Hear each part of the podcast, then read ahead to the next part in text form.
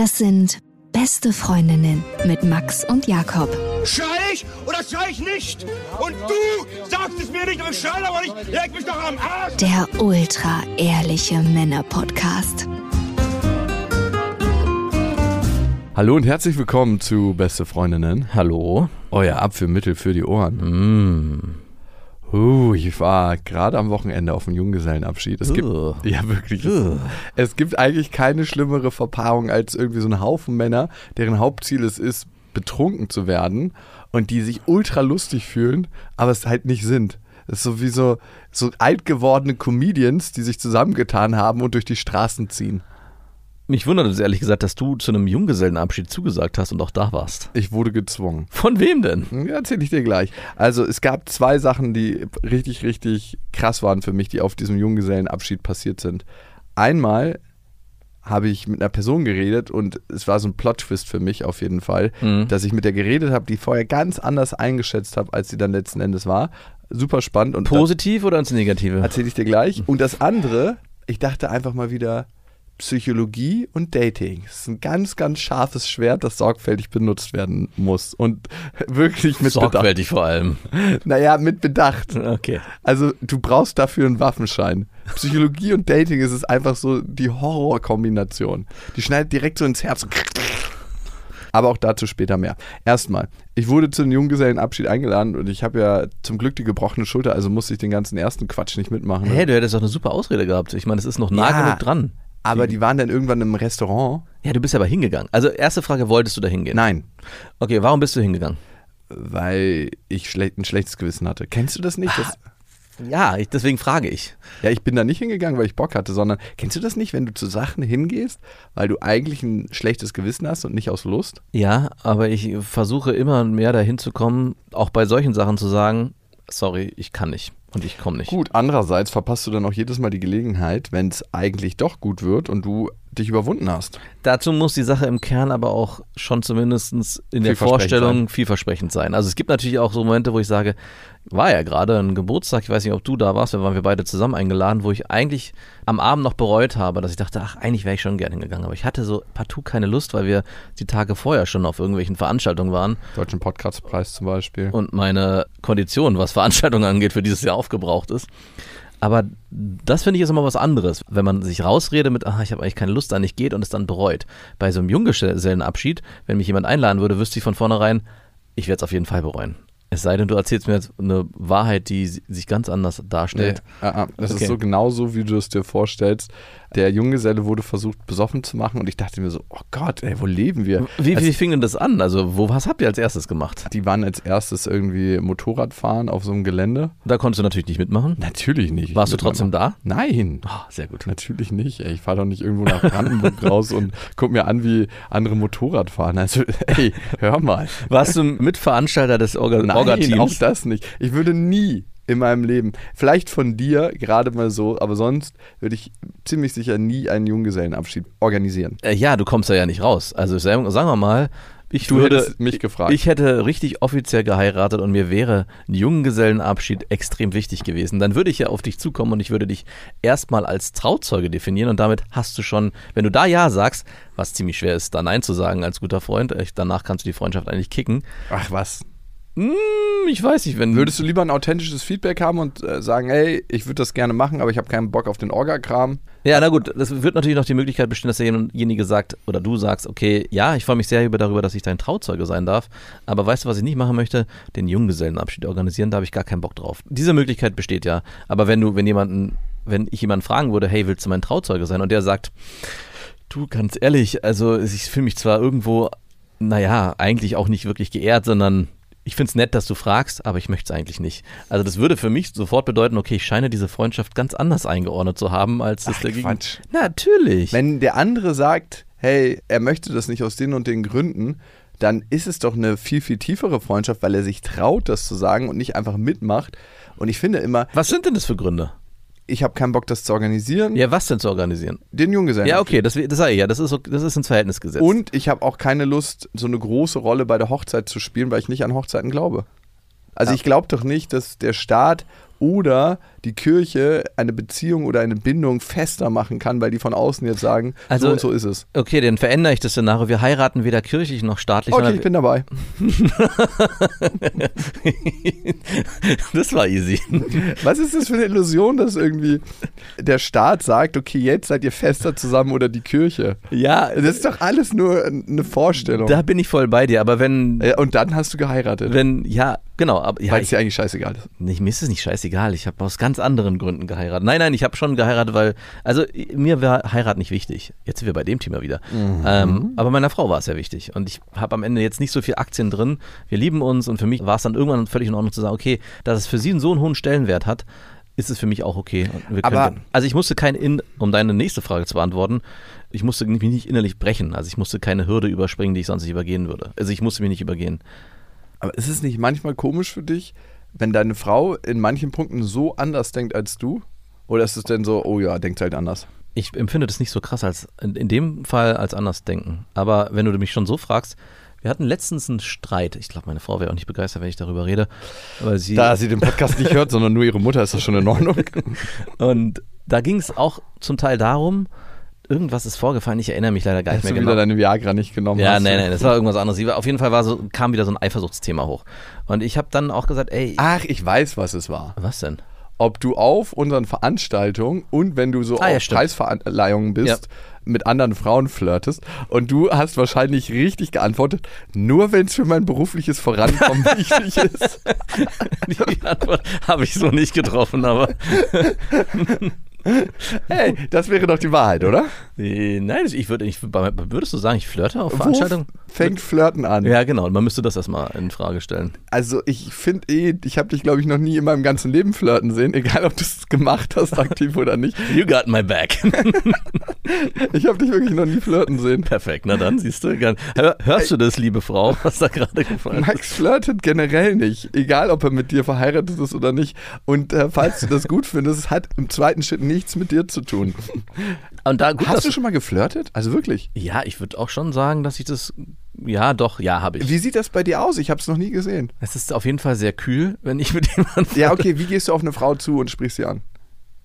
Das ist so lange her, dass ich es gar nicht mehr richtig auf, rekonstruieren ich, kann. ich weiß es nämlich noch gar nicht. Also bei mir war es immer so, es muss, muss ein so- soziales Setting geben. Also ich habe nicht Frauen, oder ganz selten, und wenn, dann war es mir wirklich, war es Fremdscham, deswegen beim Jakobsweg, als du das gemacht hast, nämlich Frauen einfach ansprechen auf der Straße und dann, Beim Date-Doktor meinst genau, du? und was musstest du? Du musstest irgendeine krasse, du musstest schweigen, du durftest gar nee, nichts nee, sagen. nee, ich musste die ansprechen und dann sagen, du bist mir aufgefallen auf der Straße und ich Ach, wollte. du musstest stottern, äh, genau. Also äh, du musstest Wort, hattest Wortfindungsstörungen konstruiert. Ja, und musste die dabei angucken. Also es war für alle Beteiligten sau unangenehm. Und als du das gemacht hast, wurde ich auf jeden Fall retraumatisiert zu meinen Situationen, wo ich dann Frauen ganz bewusst nicht angesprochen Mhm. habe. Aber du hast was Wichtiges gerade gesagt, dass sie das nicht zu sich nehmen soll. Und dieser Streit ist im Prinzip von meiner Seite auch genau so geendet, dass ich mich kurz darauf eingelassen habe, auf diesen Streit. Und wenn ich mal mit anderen Frauen schlafe, nehme das nicht zu dir, das hat, Hat das, nichts mit, hat das nichts mit dir zu tun. sondern nur mit der Attraktivität der anderen Frauen und Nein, aber ich habe am Ende, ich habe zwischendurch wirklich gesagt, also ich verstehe deine Trauer, deine Wut oder was auch immer da in dir hochkommt, aber am Ende hat das nichts mit mir zu tun. Ich bin da nicht für deine Gefühle verantwortlich, wenn du das Gefühl hast, Oh, schön im Regen stehen lassen. richtig, aber es stimmte auch. Also Ja, es war, es stimmt, aber. ja, na, ich habe natürlich vorher habe ich natürlich schon den emotion empathischen Teil noch raushängen lassen. Ja, genau, raushängen lassen. Und das spürt eine Frau, wenn du weißt, okay, das eine ist zu machen, was nötig ist, weil man es weiß, und das andere ist zu machen, was nötig ist, weil man es fühlt. Und du hast zu machen, was nötig ist, weil du es weißt, gemacht. Nein, ich habe schon am Anfang, also ich weiß ja nicht, wie du, Irgend- du ja. streitest, aber das Die erste ersten 20 Minuten empathisch und danach reicht es Nee, umgekehrt. Die, also die ersten zwei, drei Minuten ist erstmal Konfrontation. Also es ist erstmal so, dass ich glaube, das geht jedem so, dass er erstmal überprüft, was passiert hier gerade und in so eine defensive Haltung geht. Ich glaube, es gibt fast keinen, der sofort so in sich reinatmet und sagt, okay, ein Streit, wie kriegen wir die Situation hier sauber Wie gelöst? kriegen wir das Ganze entschärft? Hier liegt eine Bombe. Nicht diese Kabel mit jenen zusammen. Sondern erstmal ist natürlich so ein bisschen Vorwurf gegen Vorwurfsspiel unterwegs. Und dann im zweiten Schritt war ich dann aber sehr schnell an dem Punkt, dass ich natürlich da empathisch darauf reagiert habe, ihre Gefühle verstehen konnte und habe dann aber sehr schnell die Abzweigung genommen von in Richtung, du bist für deine Gefühle selber verantwortlich, ich kann da nicht so wirklich viel für. Und das hat natürlich dann noch zu dem nächsten Streitpunkt geführt, und jetzt kommen wir zu der Frage, die du ganz am Anfang dieser Diskussion um Heirat aufgemacht hast, ob es mir irgendwie schwerfällt, mit jemandem zusammen zu sein, der eigentlich eine ganz andere Haltung und ein ganz anderes Wertesystem zu gewissen Fragen hat. Und das ist jetzt nicht so, dass wir komplett unterschiedlich sind in unseren Werten, aber da hat sich trotzdem ein Unterschied aufgemacht. Nämlich, sie hat dann auch Wünsche formuliert. Ja, ich würde mir wünschen, dass du mir mehr Komplimente machst, mich mehr wertschätzt. Also Pah, was haben wir gelacht? und ich habe dann daraufhin gesagt, ja, da hast du recht und ich merke auch, dass ich da dich teilweise behandle wie ein Kaktus. Und sie hat mir vorgeworfen, ich bin krass egoistisch. Auch da hat sie recht. Und in ich hab- welchen Punkten? Also in allen. ja, genau, in- bezogen auf das, dass ich halt sehr wenig nach außen gehe mit dem, wie ich, also das ist aber auch nicht nur bei ihr so, sondern generell, ich glaube, ich- das muss Du bist sehr sparsam. sehr sparsam. Ich nicht so. Ja, nicht mehr. Obwohl, das weiß ich nicht, in anderen Kontext, glaube ich, warst du dann wiederum auch sehr generös Wie meinst du das? mit Komplimenten. Wenn ich mit einer Frau schlafe, meinst du? Ja, zum Beispiel. Ja, kommt drauf an, wenn ich es fühle in dem Moment. Genau. Mach hier schon mal ein Kompliment. Aber Oh. sagst du nie, dass du gerade findest, dass sie geil aussieht, wenn du mit deiner Frau schläfst? Doch, das schon. Du siehst gerade geil aus. Aber Weiß ich. ich bin Danke. sonst im Alltag, wirklich, äh, das habe ich ja auch gesagt, es tut mir auch wirklich leid, dass ich da sehr sparsam bin. Ja, warum machst du das nicht öfter? Und da bin ich auf den Punkt gekommen, dass ich, dass ich meinte zu ihr, dass Nein. mir das, doch, doch, Ich sag jetzt schon nein. Okay, aber hau raus. dass es mir sehr schwerfällt. Ich habe eine bessere Begründung in dem Moment gefunden. Es fällt, mir, es fällt mir auch schwieriger, mich vor dir zu rechtfertigen, als in dem Moment, ich mit meiner, als ich mit meiner Freundin diskutiert Ja, habe darüber. okay. Jetzt lass uns mal in den Kern gehen, weil es ein ganz, ganz wichtiger Punkt. Deine Frau wünscht sich mehr Wertschätzung und du hast ja immer die Attitüde, ja, aber es fühlt sich nicht für mich natürlich an. Und dann sage ich, ja, hast du recht, es fühlt sich nicht für dich natürlich an. Trotzdem würde es sich irgendwann für dich natürlich anfühlen, weil das, was du machst, hast du irgendwann mal gelernt. Wenig wertschätzen, wenig Positives sagen. Und wo hast du das gelernt? In deinem familiären Kontext. Und darum fühlt sich das eingeschliffene Verhalten natürlich an. Abweichendes Verhalten fühlt sich unnatürlich und anstrengend an. Es fühlt sich nicht nur natürlich an, es fühlt sich sogar an, als wäre es schon sehr viel. Genau. Also das habe ich auch formuliert. Ich habe gesagt, du, ich verstehe dein, deine Wünsche und ich bin auch absolut egoistisch, das will ich gar nicht äh, abstreiten. Aber ich finde in dem Alter, so wie wir uns bewegen im Alltag, so wie wir uns, wie wir miteinander umgehen, ist das schon das, das Zeichen der Wertschätzung, was ich dir geben kann, gefühlt. Also es, natürlich muss es mehr sein, weil du sagst, es ist ein, es ist was, was man erlernen kann. Aber es ist nicht so, dass ich da sitze und sage, ich mag sie nicht, ich liebe sie nicht und sie ist Nee. nicht wertschätzenswürdig, sondern so wie wir uns im Alltag umgeben, ist es so, dass ich sage, hier passiert schon ganz schön viel. Und genauso umgekehrt. Es ist ja auch nicht so, dass sie mir die ganze Zeit sagt, hey, du siehst so gut aus und äh, hey, ich liebe dich, ist natürlich ein gegenseitiges Ding. Und auch das reicht mir voll- vollkommen. Also ich weiß, dass wir uns gegenseitig wertschätzen, so wie wir uns bewegen. Aber durch so eine Streits merke ich, dass das ihr definitiv nicht reicht. Mhm. Also, da finde ich, gibt es zwei Sachen. A, musst du dich fragen, reicht es ihr nicht, weil sie eigentlich einen Mangel da in sich hat und vielleicht eine Unsicherheit und ein Thema mit ihrem eigenen Selbstwert? Dann ist das was, was du nicht unbedingt von außen kompensieren kannst und dann bist du dafür auch einfach nicht zuständig. Das könnte, so könnte ich mir das schön reden, aber glaube mir, es ist, bei mir ist Kaktus live. Es ist schon wirklich, Kaktus, Lifestyle. es ist schon wirklich sehr, sehr wenig. Und das andere, was ich gerade eben gesagt habe, da reden sich viele Menschen raus und das musste ich für mich auch erstmal feststellen und vor allem erfahren. Ne? Man denkt immer so, oh nee, das fühlt sich nicht natürlich an und ich höre auf mein Bauchgefühl und ich mache das so und so und so und so. Allerdings sind alle Verhaltensweisen, die wir zeigen heute, einfach mal. Wir sitzen jetzt hier übrigens gerade äh, oberkörperfrei. Max musste sein T-Shirt ausziehen, weil es so fucking heiß hier. im- Lüftung an? Nein. Doch, ist sie. Ich höre sie. Alle Verhaltensweisen, die wir zeigen, sind im Grunde antrainiert. Und alles, was du deiner Freundin gegenüber machst, ist auch antrainiert. Und das heißt, wenn du jetzt einen Monat richtig aufcranken würdest und ihr Komplimente machen würdest und wirklich mal auf die Momente achten würdest, wo du es eigentlich fühlen würdest, aber wo du zu sehr in deinem Hamsterrad bist und gerade an was anderes denkst. Wenn du immer diese Momente ergreifen würdest und dir dann sagen würdest, ey, danke, dass du Frühstück gemacht hast, schmeckt richtig gut. Oder dein Arsch sieht gerade geil aus, wenn du die Treppe hochgehst.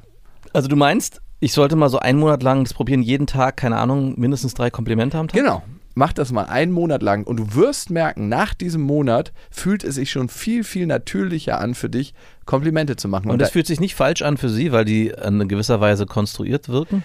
am Ende trainierst du da einfach nur ein fucking Verhalten, was du früher ganz natürlich trainiert hast und was du ja heutzutage auch trainierst. In dem Moment, wo wir abhängen miteinander, guckst du dir Sachen von mir ab und ich gucke mir Sachen von dir ab. Das ist ganz natürlich. Das eine ist ein unterbewusstes Verhalten abgucken, das andere ist ein bewusstes Trainieren und Verhalten abgucken. Und wir denken immer, das müsste alles ganz natürlich kommen. Aber das ist doch krasser Bullshit. Wenn ich irgendein Fehlverhalten zeige, was immer wieder für Stress sorgt, dann muss ich doch im Bewusstwerden über das Verhalten mein Verhalten ändern. Mhm. Also warum nicht auch das? Das ist halt eine Sache, die bringen die uns nicht in der Schule bei, wo die sagen, hey, wenn du dich scheiße verhältst, dann trainier es um. Easy. Ja.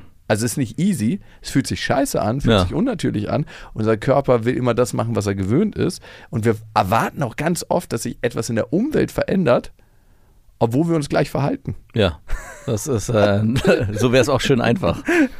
Warum ändert sich das nicht? Weil du dich genauso verhältst. Fucking hell. Also Fazit für mich wäre für mich nochmal in mich zu gehen. Und ich meine, es gibt oft genug Momente, wo ich eigentlich denke, das wäre lobenswert oder das wäre, hier könnte Hier eine, hast du dir ein Lob verdient. hier könnte mal eine Wertschätzung fallen und ich denke, ach, blablabla, ist doch nicht notwendig. Es ist doch Nicht eh so alles- viel. Es ist doch offensichtlich, dass, es, dass sie es gut gemacht hat. Komischerweise entsteht in meinem Kopf ganz oft der Gedanke, es ist doch offensichtlich, dass du es gut gemacht hast. Du genau. machst alles super. Und was ich dann manchmal mache, ist so ein, es gibt dann so ein richtig, so ein, so ein Hackfleisch-Moment, wo ich so Hack auf den Tisch packe und sage, und so eine richtige Reihenfolge mache. Ja, das hast du gut gemacht, das, guck mal, hier das noch und das und dann gibt es einmal so einen Vor Potpourri. allem, das hast du gut gemacht. Bist du der Richter im Haus und entscheidest über gut und schlecht? Ich benenne mit gut machen meine ich jetzt die Allgemeinheit der Form von Komplimente, die man vielleicht aufmachen kann. Du siehst wunderhübsch aus.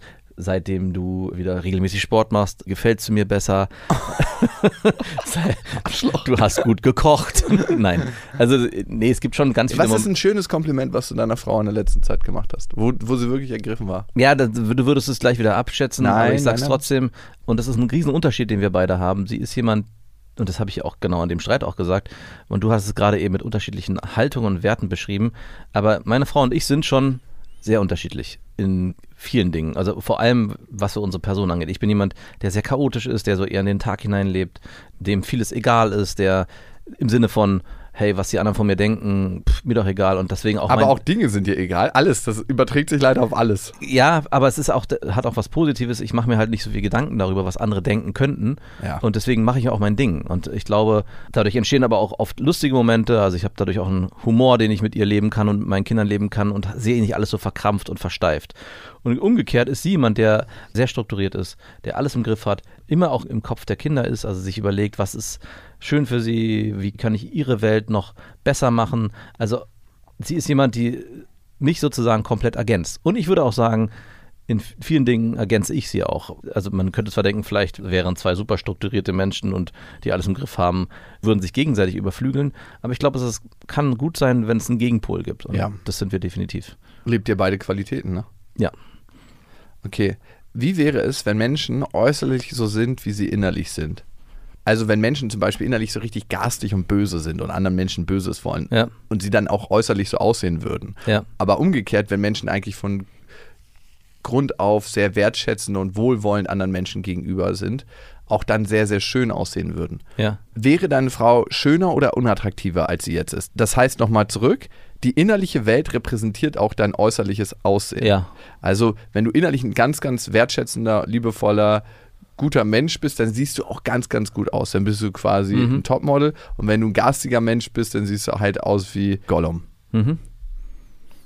Äh, dann wäre sie so attraktiv, wie sie jetzt ist. Nicht attraktiver oder unattraktiver?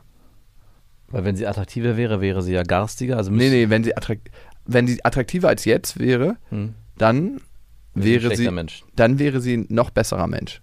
Das heißt, wird ihre innere Welt, ihre Güte von ihrem Aussehen repräsentiert oder ist ihre innere Güte und ihr Blick auf die Welt sogar noch schöner, als sie außen aussieht? Was würdest du auf eine 1 bis 10 deiner Frau geben? Eine 8. Äuß äußerlich. Eine 8. Okay, und innerlich? Eine 8. Was würdest du dir geben innerlich? Innerlich. Mhm. Eine 6. Und äußerlich?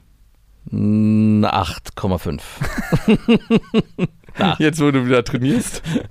Es geht ja nicht nur um. äh, Ja, naja, vielleicht. Ich würde mir eine 8 geben, doch. Ich bleib so arrogant. 8. Okay.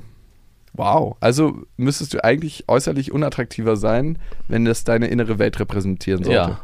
Die sehe ich anders. Ich habe das früher mit ähm, schwarzem Herz und rotem Herz bezeichnet. Das war diese Skala, die du aufmachst. Es gab Menschen, und deswegen, ich meine, klar, es ist ja nur ein hypothetisches Beispiel, was du aufmachst, mit, das mit der Attraktivität gleichzusetzen. Aber ich habe äh, mit meiner damaligen Mitstudentin immer geguckt, wir haben uns Menschen angeguckt und sofort versucht herauszufinden, hey, glaubst du, die Person hat ein schwarzes Herz oder ein rotes Herz? Und rotes Herz war natürlich jemand, der genau das, was du beschreibst, die inneren Werte sehr positiv waren, nach, die nach außen getragen hat, immer nur das Beste wollte für sich und andere wohlwollend. Und jemand, der ein schwarzes Herz hatte, war, der hat so eine Aura auch schon um sich gehabt, wo du gesagt hast, okay, der ist böse. Und wir hatten, haben uns damals eingebildet, dass man das eigentlich so sehen kann. Also wenn man jemanden versucht, durchs Herz anzugucken, kann man sehen, ob der ein rotes oder ein schwarzes Herz hat. Jetzt natürlich die Frage, was hat man selbst, äh, wenn man so Menschen einkategorisiert. Aber ich fand auch, oft hat sich das Bild schon doch bestätigt. Also dieses Bauchgefühl, was man am Anfang hat, diese Person, zu der habe ich ein Gefühl, positiv oder negativ, bestätigt sich dann doch sehr oft. Du wirst es nicht glauben, wenn wir jetzt gerade bei Schwarzes Herz sind. Mhm. Ich habe bei diesem Junggesellenabschied ein Auto gesehen, das hat geparkt in so einer Parkzone, normaler Stufenheck aus den 90er Jahren, mit dem Kennzeichen AH88. Oha. Also Nein. Adolf Hitler Ja, ja. und dann 88 steht ja für HH und dann Mhm. kann man sich denken, den Rest. Brauchen das wir ja, nicht aussprechen. ist mittlerweile verboten, wird gar nicht mehr vergeben. Ich glaube, es ist sogar verboten, ja. Und ich dachte mir so, Alter, wie kannst du so ein Kennzeichen haben? Ja. Und ein Kumpel von mir war auch dabei und der dachte so, das ist ja unfucking fassbar. Ja. Und wir haben schon die ganze Zeit darauf gewartet, bis die Person zu ihrem Auto zurückkehrt. Und ich dachte mir, wie kann dieses Auto irgendwo in Berlin stehen, ohne demoliert zu werden? Ne? Ja. Das ist so eine zweite Frage. Und dann kam, rat mal, wer zurückkam? Ähm, Mutter mit ihrem Kind. Eine alte Mutti mit ihrer Freundin. Ja. Und ich bin dann mal hingegangen und habe gefragt, ob sie weiß, was sie da für ein Kennzeichen hat. Und was hat sie gesagt? Ja, ja, weiß sie. Das wurde ihr so zugeordnet und sie wurde auch schon öfter darauf angesprochen, aber ja, ist jetzt so. Und ich wusste nicht genau, ob ich das glauben soll oder nicht. Aber sie hat wirklich, und ihre Freundin, ja, was ist denn das, Marion, für ein Kennzeichen? Ja, das, ja, hat sie dann nicht erklärt. Und ich dachte, Hat sie nie ihrer Freundin nicht erklärt. Mm-mm. Und ich dachte, das können die mal schön auf der Autofahrt austragen. Aber Marion, du hast doch zu Hause auch so eine weiß-schwarz-rote Flagge zu hängen. Wie crazy, oder? Hm, ja. Und glaubst du, dass der, dass sie das wirklich zugewiesen bekommen hat? Also, ich fände Ey, die Kombi ist halt krass. 88. Ja, eben. Also die Kombi ist es halt auch so, was es so unglaubwürdig macht. Wenn es nur eins der beiden wäre, würde ich sagen, okay, da wurde was zugeteilt und man kann auch die Zahl 88 nicht einfach so verurteilen, nur weil es die gibt. Aber die Kombi ist es am Ende eigentlich, die es Die ja Kombi ausmacht. ist übel. Die Kombination, es gibt ja, glaube ich, auch so einen Spruch, wenn zu viele Zufälle sich aneinander reihen, dann ist es irgendwann kein Zufall mehr. Jetzt kann man natürlich bei zwei Buchstaben und zwei Zahlen nicht sagen, hier haben sich zu viele Zufälle aneinander gereiht. Aber die Kombi ist schon übel. Mhm. Also war wirklich ein übler Moment. Also eher schwarzes Herz. Oder rotes Herz ist einfach ultra unwissend. Und ultra naiv. Aber ich, selbst wenn ich, wenn ich es bemerken würde, würde ich mein Kennzeichen ändern. Natürlich, das ist nämlich die nächste Frage. Die Vor kommt. allem dieses Kennzeichen kannst du safe kostenlos einreichen und ändern lassen. Und wenn nicht, sagst du, ah, ganz interessant. Ich glaube, äh, das würde die Lokalzeitung zumindest interessieren, dass ihr so eine Kennzeichen vergebt. Ja. Wer war das hier in der Dienststelle? Wer hatte da Dienst zu der Zeit? Cool. Ja. Würde ich dann da mal direkt hingeben. Oder wir finden da eine Regelung. Die können ja jetzt mal ihren Vorgesetzten holen. Also wir haben auch ein Kennzeichen, weil wir die ersten Namen unserer Kinder haben wollten und haben B für Berlin und MF. Und irgendwann meinte ein Kumpel zu mir, sag mal, kennst du den Film Pulp Fiction? Ich so, ja. Weißt du, was Samuel Jackson auf seinem Portemonnaie drauf zu stehen hat? Und ich so, ich erinnere mich. Big Motherfucker. Warum hast du denn dein Kennzeichen so benannt? Ich so, ach ja, stimmt. Jetzt, wo du sagst, fällt es mir wie Schuppen vor den Augen. Äh, Und ich wollte eigentlich nur äh, das Kennzeichen so halten. Naja, jetzt ist es halt ein Big Motherfucker Auto. Ja, passt ja auch zu dir. Und deinem, hast du ein rotes oder ein schwarzes Herz? Den wir mal wieder so und so? Also diese Frage hat, haben wir uns damals auch gegenseitig gestellt. Und es gab definitiv eine Phase auch in dieser Zeit, wo ich ein schwarzes Herz hatte. Und ein schwarzes Herz war auch nicht einfach nur, man, der Mensch ist äh, böse und äh, hat äh, nur, nur Schlechtes im Sinn, sondern eigentlich war ein schwarzes Herz eher bezeichnend dafür, wie geht jemand mit Ereignissen um? Also was macht er mit einer negativen Erfahrung und was macht er mit einer positiven Erfahrung? Und ein schwarzes Herz, jemand, dem was Negatives passiert, der würde wahrscheinlich sagen, ey, immer ich, mir passiert immer sowas. Und der eine positive Erfahrung hat, würde sagen, Danke für die Ah. Erfahrung. war, war jetzt wahrscheinlich ein Versehen, dass das passiert ist. Also eher so. Also, Also die Attribution von dem, hm, Genau. Und, was passiert. und ein rotes Herz ist jemand, jemand, der wirklich so positiv durchs Leben geht, dass er auch jeden Moment so nehmen kann, wie er halt ist. Und Come on, ey, dann hat kein Mensch ein rotes Herz. doch, ich glaube, ich würde mittlerweile sagen. Jeden Moment nehmen. Nicht jeden Moment, aber ich würde schon sagen, mittlerweile würde ich sehr stark zu einem äh, roten Herz tendieren. Also alles, was kommt, ist eine Challenge. Wir haben letztens, habe ich unser Kartenspiel auf dem Tisch gehabt, als wir hier mit Mitarbeitern saßen. Und da kam die Frage, gibt es einen Menschen, den du im Leben lieber nie begegnet wärst? Kannst du diese Frage beantworten? Nein.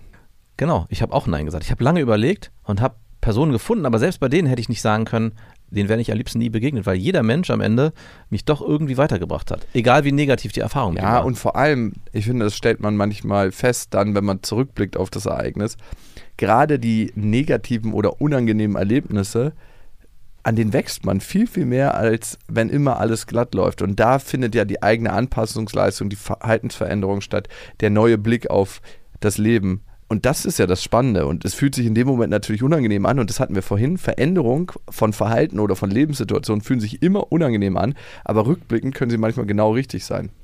Glaubst du, du bist ein Mensch, dem jemand lieber nie begegnet wäre? Ach, übrigens, bevor du die Frage beantwortest, wir saßen am Tisch und drei, vier Personen haben so scherzhafterweise deinen Namen gesagt und dabei so, inklusive mir. Komischerweise der Erste, der mir einfällt, bist du, aber und haben das alle so weggelacht. Ach, alle haben das gesagt? Nicht alle, es waren, glaube ich, drei äh, inklusive mir. Oder von, vier. Von wie vielen Personen? Äh, ich glaube, wir saßen da zu sechst. Boah, das ist schon die Hälfte, die den gleichen Scherz auf den Lippen hatten. und bei, äh, bei jedem Witz ist auch was Wahres dran. Und um deine Frage ernst zu beantworten, gibt es eine Person, wo ich glaube, die wäre mir lieber nie begegnet? Ja, Meine letzte Ex-Freundin? meinst du? Ja. Wenn man sie die Frage jetzt stellt. Und wenn man sie, ihr die Frage in fünf Jahren stellt? Dann nicht, aber im Moment ja. Ah, okay. Ich kann diese Frage, glaube ich, nicht mit Ja beantworten. Also nicht die Mutter von unserer Tochter, von Lilla. Nee, ich weiß. Aber Ihr wisst Bescheid. also es gibt, glaube ich, eine Person, bei der würde ich die Frage mit Ja beantworten, die, glaube ich, wäre mir lieber nicht begegnet. Ja, eine Ex-Freundin? Nein, nur eine Affäre oder beziehungsweise eine, wo sich eine Beziehung angebahnt hat, die ich Und du hast es dann. Ach, ich weiß auch. Ja. Da hast du richtig schön emotional alles geöffnet Ja. und dann hast du einen harten Cut gemacht, weil es dir dann doch nicht getaugt hat. an ihrem Geburtstag. Fair enough. Übrigens bringt uns das zu unserem nächsten Thema, Psychologie und Dating. Denn auf diesem Junggesellenabschied waren wir dann erst in einem Restaurant, dann waren wir bei einem Kumpel was trinken. Also du warst beim Motorradfahren nicht dabei und bist dann aber in der Restaurantsituation dann dazugekommen. Genau, da wurden Rippchen gegessen. Rippchen sind wirklich das Allerwiderlichste, was es gibt. Ich habe so einen vegetarischen Burger gegessen und den anderen Leuten dazugeguckt. Dann wurde dem so ein Latz umgemacht. Also wirklich Sachen. Danach hätte noch eine Fahrt auf diesen Bierbikes gefehlt. Also wirklich ganz, ganz schlimme Sachen. Auf diesem Fahrrad, auf diesem Ja, Fahrrad. wo, wo ganz viele Leute unter so einem Tisch sitzen und dann eine Zapfsäule in der Mitte ist und jemand ausschenkt. Aber hättest du jetzt, und die Frage habe ich dir ja vorhin ge gestellt, was hättest du denn gemacht, wenn der Freund dich gefragt hätte, hey, willst du mein Trauzeuge sein? Und Nein. wenn du den Junggesellenabschied organisieren hättest müssen. Hättest Nee, du ihn organisiert? A, nein, hätte ich nicht. Ich hätte gesagt, du, A, glaube ich nicht, dass es richtig ist, dass ich dein Treuzeuge bin. Aus verschiedenen Gründen. A, fühle ich mich dir nicht nah genug. ja. Also hätte ich auch wahrscheinlich klar formuliert. Mhm. Bisschen sanfter. Ja. Wie formuliert man das sanfter? Ich hätte einen anderen Grund vorgeschoben. Ich habe mir die Schulter gebrochen. Ich bin gerade so krass mit Masturbieren beschäftigt. Das ist ein Hauptthema. Komm gar nicht mehr aus dem Haus. Ich kann nicht dein. Nein, also was hätte ich gemacht? Ich hätte wahrscheinlich gesagt, du Heirat als solches ist gar nicht so meins und ich komme gern zu deiner Hochzeit, aber ich kann nicht meine Zeit dafür einsetzen, deine Hochzeit zu organisieren, weil das entspricht nicht meinem Glauben oder meinem Wertesystem. Du musst gar nichts organisieren. Wir haben uns vorgenommen, wir wollen einfach bei uns im Garten mit zehn Leuten. Gerne, komme ich vorbei. Ja, aber ich muss dir sagen, seit zehn Jahren spüre ich, dass du mir der wichtigste Mensch neben meiner Frau in meinem Leben ist und ich würde gern diesen Tag mit dir und meiner Frau teilen. Ja, ich spüre das nicht so. ja, was sagst Ich möchte nicht sehen, wie du diesen Satz sagst. Ich spüre das nicht so. du? Naja, was sagst du denn? Dann sagst du sowas wie, hm, interessant. Ah, okay. Also so eine tiefe Verbindung. Schön zu hören. Ich hatte so eine Situation. Ja. Ich wurde als Trauzeuge ausgewählt. Ach, von Und- unserem Kumpel. Ja, also von, von einem Kumpel, ich, ja, den kennst du auch. Und das war wirklich, eigentlich hätte ich am liebsten Nein gesagt. Und Warum war hast so, du es nicht? Ja, genau, aus dem Grund. Nein, aber du hast doch mit deinem Verhalten dann Nein gesagt. Ich habe ja gesehen, wie du es organisiert hast. Ja, und wie war es? Warst, warst du da gar nicht dabei? Doch. Nein, das ist ein, ich rede von einem anderen Kumpel. Ah, okay. Aber ich habe diesen Junggesellenabschied, von dem du redest, habe ich einfach kopiert. und ich erkläre dir gleich auch warum. Aber ich war in der Situation, es war im Restaurant, wir waren was essen und dann hat er mich diese Frage gefragt. Und er meinte so, ich saß da und wie du gerade schon so schön sagst, nein, ich fühle das nicht. Den Mut hatte ich nicht zu sagen, nein, ich fühle das nicht, sondern ich habe mich natürlich einerseits auch irgendwie gefreut, es war eine Form der Wertschätzung, aber es war auch irgendwie, es hat sich nicht richtig angefühlt. Macht man es für die Wertschätzung oder macht man es, weil man denkt, okay, eigentlich möchte ich das für den anderen tun? Und darum sollte es gehen. Man müsste es eigentlich Für die Wertschätzung machen? Nein, man muss das Gefühl haben, hey, ich möchte es auch sein, weil ich dir diesen schönen Tag nochmal upgraden will mit, einem, mit einer schönen Veranstaltung. Und was ich dann gemacht habe, weil ich ja vorhin gefragt habe, wie würdest du so einen Junggesellenabschied organisieren? Ich hatte so ein paar Ideen, aber ich habe eigentlich gemerkt, ich habe gar keinen Bock drauf. Und ich habe mir dann seine Freunde, weil ich, die Freundeskreise waren getrennt, ich habe mit seinem Freundeskreis gar nicht so viel zu tun gehabt und habe dann gesagt, hey, lass uns das doch gemeinsam organisieren. Instrumentalisiert hast du sie. Exakt, habe dann eine Gruppe erstellt, haben, wir haben einen Telefontermin ausgemacht und ich habe ja gerade gesagt, ich habe dann den eigentlichen Junggesellenabschied, wo ich mal mit einem guten Kumpel von mir war, kopiert, weil du glaubst nicht, was da für Vorschläge kamen. Unter anderem war der Vorschlag, der Typ ist noch nie fremdgegangen, ist, glaube ich, mit seiner Frau zusammengekommen in, in der Oberschule, ist ja auch immer treu gewesen und würde, glaube ich, nie auf die Idee kommen. Klar, er ist ein Mann und sagt mal einen dummen, macht mal einen dummen Spruch, aber er würde ja, glaube ich, nie fremdgehen. Und diese Freunde von ihm, seine besten Freunde, haben sich überlegt, dass sie, klar, den ganz normalen Scheiß machen, den man so vorher macht, irgendwie, keine Ahnung, saufen, was auch immer. Gehen. Nein, viel härter. Zu ihm nach Hause gehen, diese klassische Polizistin einladen, die dann ja, irgendwie aus der Torte springt. Sexworkerin noch dazu ist. Die Sexworkerin ist. Er wird von den Freunden gefesselt und sie steigt auf ihn drauf. Das nennt man Vergewaltigung. Exakt. Und das Ganze wird gefilmt. Es sind die Be Und ich saß da. Also bescheuert? Ja, und ich saß da und alle so, haha, krass lustige, ausgelassene Stimmung. Und ich dachte, wo bin ich hier gelandet? Ey, so eine Freude braucht man ja Und ich dachte erst, ich war so kurz im Moment so, hey, das ist doch ein Riesenscherz. Ja, und habe so mitgelacht. Und es wurde immer wieder reingeworfen. Also, nein, das müssen wir so machen. Das findet der geil. Das wird. Ich, ich kenne den Typen. Das findet er nicht geil. Nein, Keiner wer fände das denn? Wer fände das geil? Vor allem noch gefilmt werden. Ja, gefilmt werden ein Glück habe ich mich natürlich, was heißt natürlich? Ausgeklinkt rechtzeitig. Nein, du musst das mit ansehen. Dann musst du das Ganze mit ansehen. Nein, ich habe natürlich äh, mich dagegen entschieden und ganz klar, knallhart gesagt, das werden wir nicht machen an diesem ich glaube, wir, wir, waren weder in einem Stripclub noch, wir waren ganz billig Karaoke singen am Abend. Und ich meine, als ich dann Karaoke singen war, das Gute war an dem Junggesellenabschied, an dem Tag war in dieser Karaoke-Bar natürlich mehrere Junggesellenabschiede Abschiede, und es waren, glaube ich, insgesamt zehn. Und wir waren der einzige Männer-Junggesellenabschied. Uh. Und es waren neun Frauen-Junggesellenabschiede. Dadurch hatte diese ganze Veranstaltung auch einen coolen Touch. Also im Gegensatz zu, stell dir mal vor, es wäre andersrum gewesen. Neun Männer oh. Das wäre nicht auszuhalten. Aber ich war im Nachhinein, ich meine, es war ein ganz billig organisierter Junggesellenabschied. Irgendwie am Tag waren wir unterwegs und im Park und am Abend waren wir in dieser Karaoke-Bar. Und ich dachte die ganze Zeit nur, you dodged a bullet, my friend. Du hast dich am Ende für den richtigen entschieden. Den Ausspruch habe ich vorher noch nie gehört. Wirklich nicht? Nein. You dodged a bullet, okay. So von den schießwütigen Amis so ein Spruch, ne? Den habe ich schon öfters in irgendwelchen englischsprachigen Foren gelesen. Das ah, okay. ist ein typischer, also ein typisches, äh, eine typische Metapher. Okay. Zurück zu meinem Junggesellenabschied. Ja. Also dem von dem Kumpel. Ich musste wirklich wieder mal feststellen, und da sind wir auch bei Schwarzes Herz, dass Psychologie gepaart mit Dating einfach das schärfste Schwert überhaupt ist. Das ist ein ganz, ganz böses, widerliches Ding. Mhm. Wir waren dann noch in der Bar trinken bei dem Kumpel. Ich habe sehr wenig getrunken. Der Trick ist immer, alle trinken super schnell und man ist dann ja. beschäftigt. Oder wenn man irgendwie sowas nimmt wie Wodka mit äh, Sodawasser, Wasser einfach nachkippen. Keiner checkt's. Alle Keiner denken, du bist betrunken ohne Ende. Alle sind in ihrem eigenen Wahn und auch jemanden betrunken machen. Ey, wie ja. alt sind wir denn? Sind wir zwölf oder ja. was? Naja, auf jeden Fall sind wir dann weitergezogen und da war noch so eine Party von einem Restaurant, was ein Einjähriges hatte. Und das war die Schickeria-Party vor dem Herrn, das kannst du dir nicht vorstellen. Da waren so Immobilienmakler mit Austin Martin-Shirts, Poloshirts, also wirklich so. Und auch immer so gelacht, dass man die Veneers bis in den letzten Zahn sieht. So, ich habe schön 12.000 für meine Zähne ausgegeben, aber als Privatpatient mit Zusatzversicherung.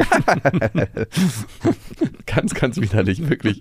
Und dann immer so Sprüche von so Männern über 60, so, oh, hier könnte man ja untreu werden. Alter, du bist jemand, der wahrscheinlich ziemlich sicher untreu ist, also brauchst du nicht hier könnte man werden sagen. Wieso hast du denn dich mit denen unterhalten? Ich habe mich eigentlich nicht mit denen unterhalten. Aber wie kam dieser Spruch bei dir an? naja, die standen, haben sich irgendwann dazugestellt Ah. und haben so Sachen gesagt, wer ist denn hier der Junggeselle? Verlieren wir wieder einen von uns. Mir wird so übel, ey. Also die ganze Zeit ging es so, so richtig widerlich. Also, Oh, ey, das ist übel. und ich habe mich versucht dann irgendwie zu verstecken und habe einfach geguckt, mit wem kannst du denn ein normales Gespräch führen.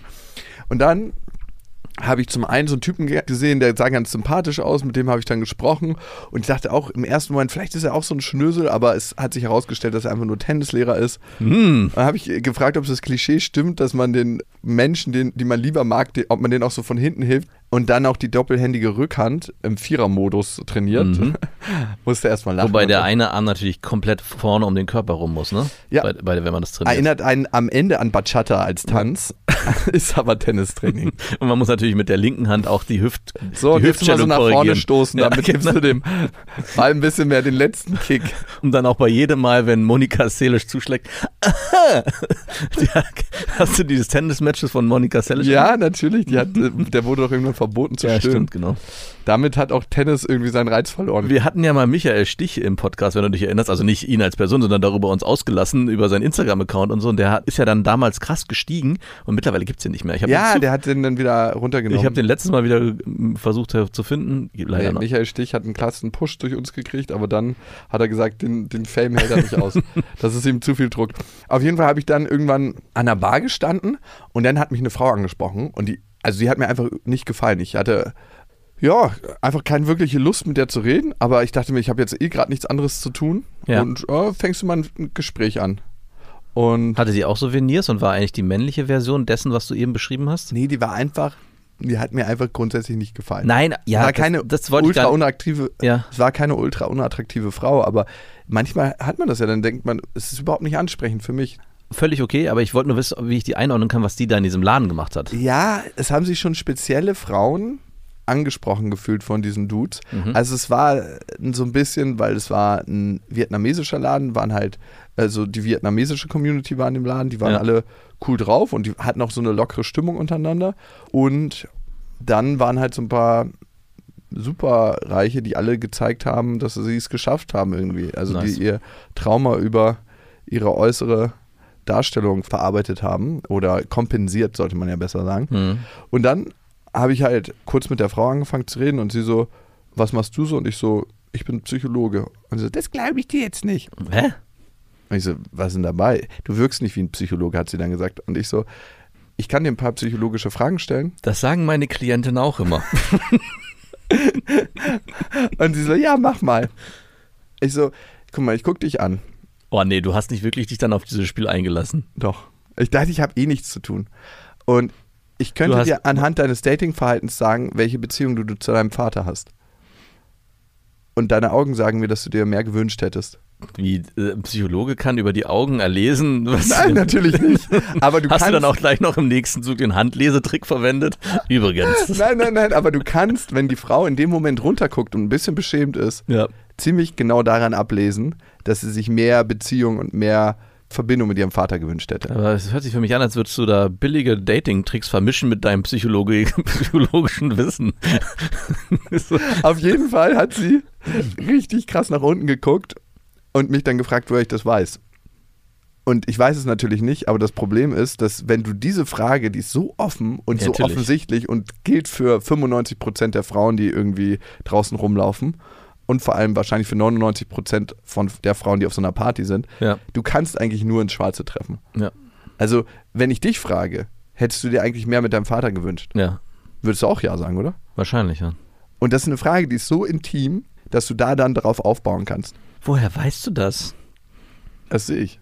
Und das sehe ich an deiner Körpersprache, das sehe ich daran, wie du mich anguckst. Und ich weiß, dass es dein Dating-Game in jeder kleinsten Pore beeinflusst. Die Art, wie du auf Männer zugehst und welche Beziehung du führst, hat elementar mit der Beziehung, die du zu deinem Vater geführt hast, zu tun. So, ich muss wieder los. Ciao. 350 Euro. Mach das Ganze dann.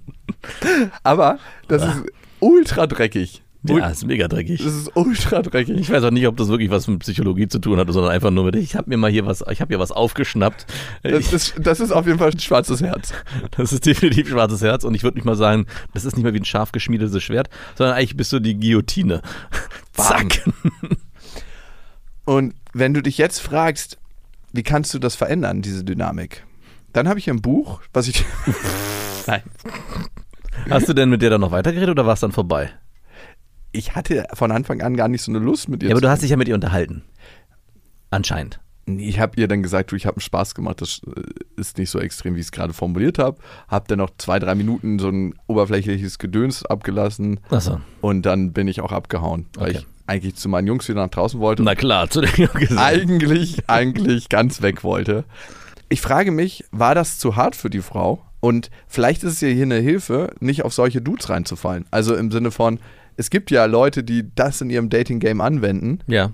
und es ist einfach ultra dreckig. Deine Aufgabe ist es definitiv als Justice Jacob den Frauen zu helfen und wenn es auch nur mit diesen Aussprüchen ist. Ich wollte dich nur sensibilisieren für Menschen mit einem schwarzen Herz, die sowas in ihrem Dating-Game anwenden. Mhm. Ja, danke dafür, aber kann ich deine Nummer haben? Ja, genau. Du bist wie so eine Venusfliegenfalle, ey. Bei lebendigem Leibe. Nee. Aber es fällt natürlich auch einfacher, so ganz offen und ehrlich zu sein, wenn man eh nichts von der Frau will. Wenn man sich so denkt, so, pff, total egal. Ja. Auf jeden Fall bin ich dann rausgegangen Ja. und wollte kurz Luft schnappen. Und dann dachte ich mir, ach, die sehen super nett aus. Da waren die ersten zwei, die nett aussahen. Ah ja. Was waren es denn für Typen? Das waren Frauen. Achso, ich, ich dachte, ich dachte, bist du abgegessen von dem Junggesellenabschied, dass auch Männer in dein Beuteschema gepasst hätten. Ja, und gut ist immer, wenn man Smalltalk anfangen will, weil wir werden ja oft gefragt, wie spricht man eine Frau oder einen Mann an? Gut ist eigentlich immer, um deren Rat zu fragen. Mhm. Weil dann fragst du sie in ihrer Kompetenz und ähm, beziehst dich nicht auf ihr Aussehen oder auf irgendwas in der Richtung. Und da fühlen sich Frauen wie Männer einfach mehr abgeholt. Und du kommst auch nicht in diesen Modus zu denken, okay, der will mich jetzt hier nur blöd anmachen. Aber um welchen Rat fragst du dir denn dann? Kannst du dir ausdenken in dem Moment? Ich habe äh, Folgendes gesagt, ihr beide, ich brauche mal kurz euren Rat. Ja. Könnt ihr mir weiterhelfen? Ich habe überlegt, entweder mir einen Brilli auf den Zahn zu machen ja. Dafür braucht man definitiv einen guten Rat. Und ich finde die Situation halt ultra geil, wenn ich in so einem Geschäftscall wäre und der andere sich fragt, hat der wirklich einen fucking Brilli auf dem Zahn oder ist es einfach nur so Spucke, die nicht abgeht?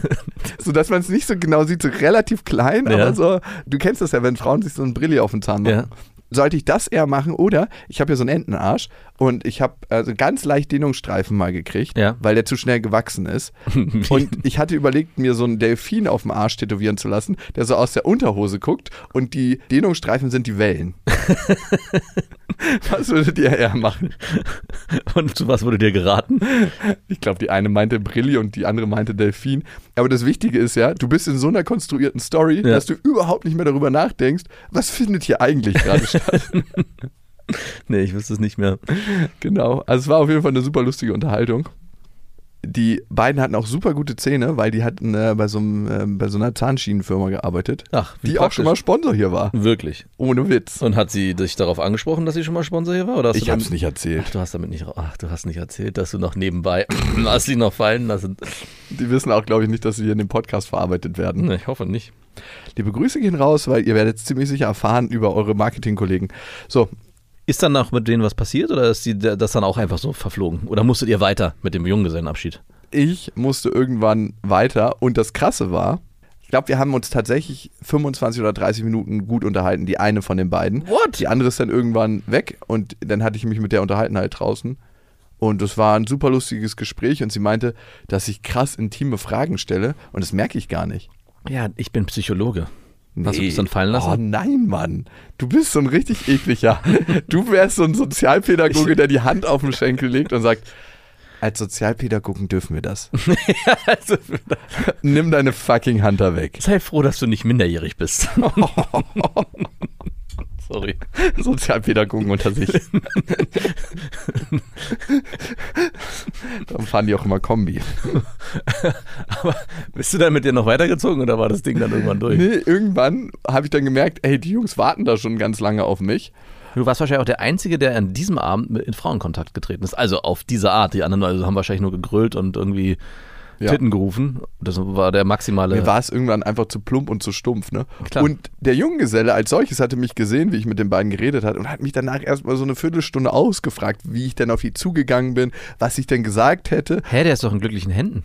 Habe ich dann auch gesagt, was interessiert dich das denn? Das sind doch Werkzeuge, die du gar nicht mehr brauchst. Genau.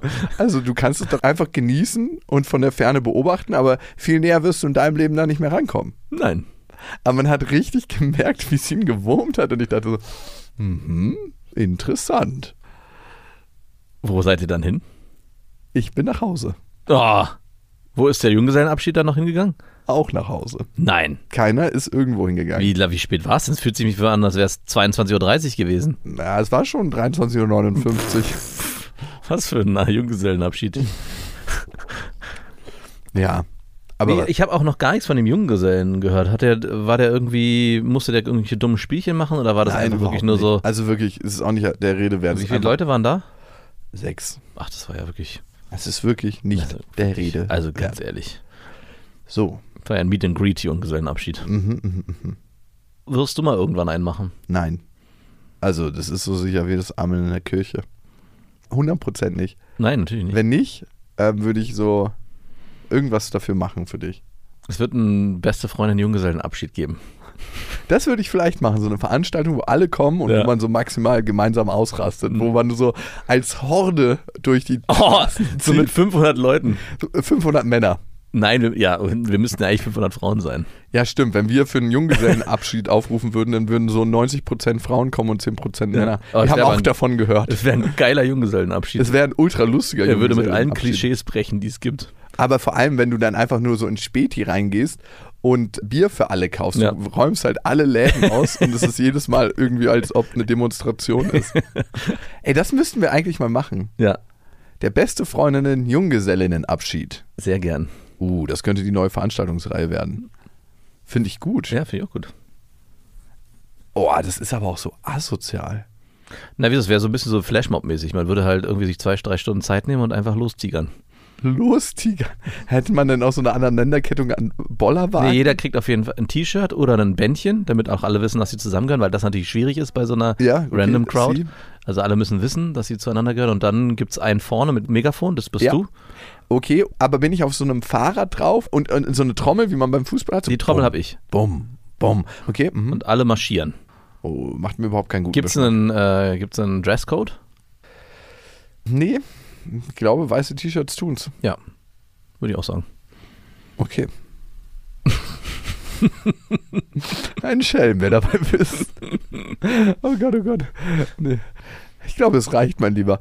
Wir freuen uns natürlich, wenn ihr diesen Podcast abonniert, aus welchen Gründen auch immer, weiterempfehlt an Menschen, die ihr mögt. Wenn er für euch in irgendeiner Weise bereichernd ist, dann könnt ihr davon ausgehen, dass er für andere noch viel bereichernder ist. Oder ihr schaltet in die Alternativen, die es noch gibt, ein. Beste Vaterfreuden. Oder den Jakobsweg. Da habe ich gerade einen Dunkelretreat gemacht. Ich war in absoluter Dunkelheit drei Tage lang. Also wenn ihr mal sehen wollt, was in euch so abgeht, in absoluter Dunkelheit hört diesen Podcast. Das ist heftiges Ding gewesen. Nach meiner Geburt oder mit meiner Geburt auf gleichem Level. Also mit der Geburt meiner Tochter. Deiner Geburt. Naja, deine Geburt war ja in gewisser Form auch ein Dunkel-Retreat für neun Monate.